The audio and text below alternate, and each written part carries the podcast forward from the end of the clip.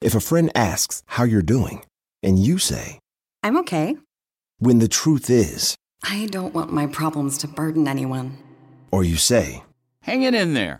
because, If I ask for help, they'll just think I'm weak. then this is your sign to call, text, or chat 988 for free, confidential support. Anytime.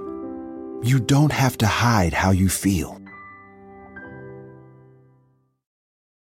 When I found out I was going to be a parent, I immediately felt a lot of anxiety and worry. So I went on to BetterHelp to try to look for a therapist to help me with that. My relationship with my family and with my boyfriend and with myself were suffering. I really needed help. I was ruminating a lot. Really getting those thoughts out to a therapist and getting feedback was just life changing. If you're thinking of giving therapy a try, learn more at betterhelp.com. That's betterhelp.com.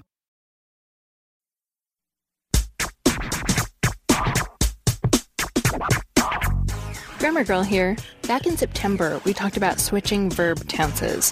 It was too big a topic to cover in one episode, so we just talked about one aspect. Now, a listener named Steve has written in with a question that has us asking, once again, how do you get different verb tenses in one sentence to play together nicely?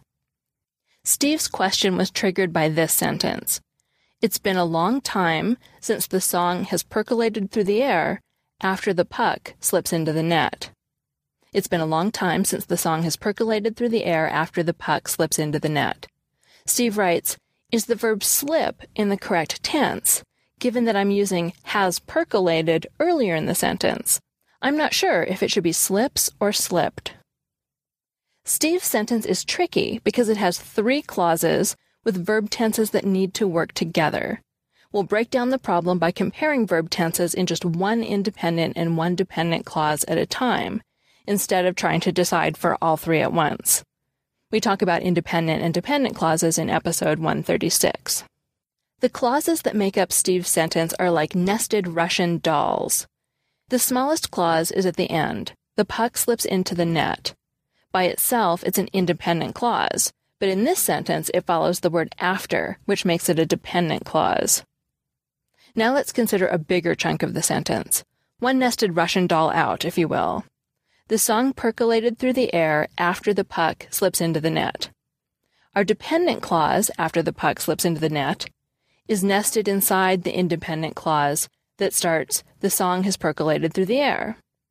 Like the smaller clause, this bigger clause follows a subordinating conjunction, since, to become another dependent clause.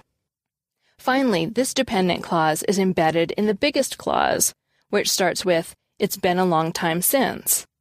And we have the whole sentence, It's been a long time since the song percolated through the air after the puck slips into the net. Although Steve was asking about the smallest clause, about the puck, the trouble actually lies in the middle clause, about the song, because it's the target of conflicting demands. Let's start with the clause that begins, It's been a long time since.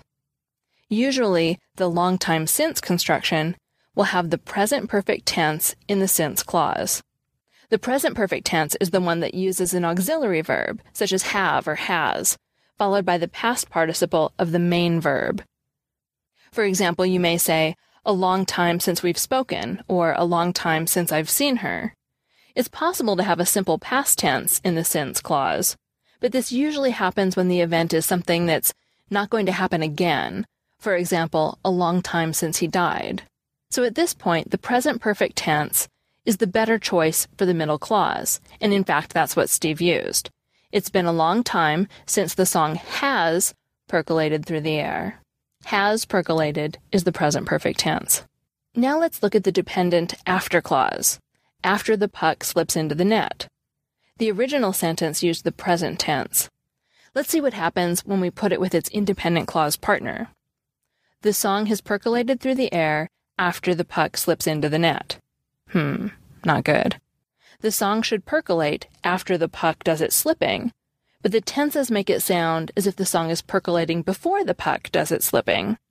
So let's see what happens if we use the past tense for the after clause. The song has percolated through the air after the puck slipped into the net. Still not good. The problem has to do with the meaning of the present perfect tense. When you use the present perfect tense, you have to talk about a period of time that you still consider to be going on. For example, if it's still morning, you can say, I've shaved this morning. But if it's afternoon or evening, all of a sudden, I've shaved this morning sounds really weird. So if you say after the puck slipped into the net, it sounds as if you're talking about an event that's over. But when you couple that with the song has percolated through the air, in the present perfect tense, it sounds as if you're talking about an interval of time that you're still in. One good solution is to take the clause about the song percolating, get rid of the present perfect tense, and put it in a simple past tense to match the tense in the clause about the puck. The song percolated after the puck slipped. Now the clause about the song and the puck work well together. Unfortunately, this isn't a perfect solution because the it's been a long time clause doesn't get to have its preferred present perfect tense in its since clause. But that's just a preference, not a requirement. So this solution will work. It's been a long time since the song percolated through the air after the puck slipped into the net. For another solution, we could put all three clauses in the present perfect tense. It's been a long time since the song has percolated through the air after the puck has slipped into the net. The first option seems better, but either one is grammatically and logically correct. The next time you're faced with a tricky tense problem, try taking one pair of clauses at a time to see where the conflict lies. And if you'd like to read through this and see all the sentences, there's a full transcript at quickanddirtytips.com in the Grammar Girl section. This podcast was written by Neal Whitman, who has a PhD in linguistics and blogs at literalminded.wordpress.com. And I'm Mignon Fogarty, author of Grammar Girl's Quick and Dirty Tips for Better Writing. March 4th, the National Grammar Day theme song is available at iTunes. Thanks for listening. If a friend asks how you're doing, and you say, I'm okay. when the truth is, I don't want my problems to burden anyone. or you say, Hang it in there. because, If I ask for help, they'll just think I'm weak. then this is your sign to call, text, or chat 988 for free, confidential support.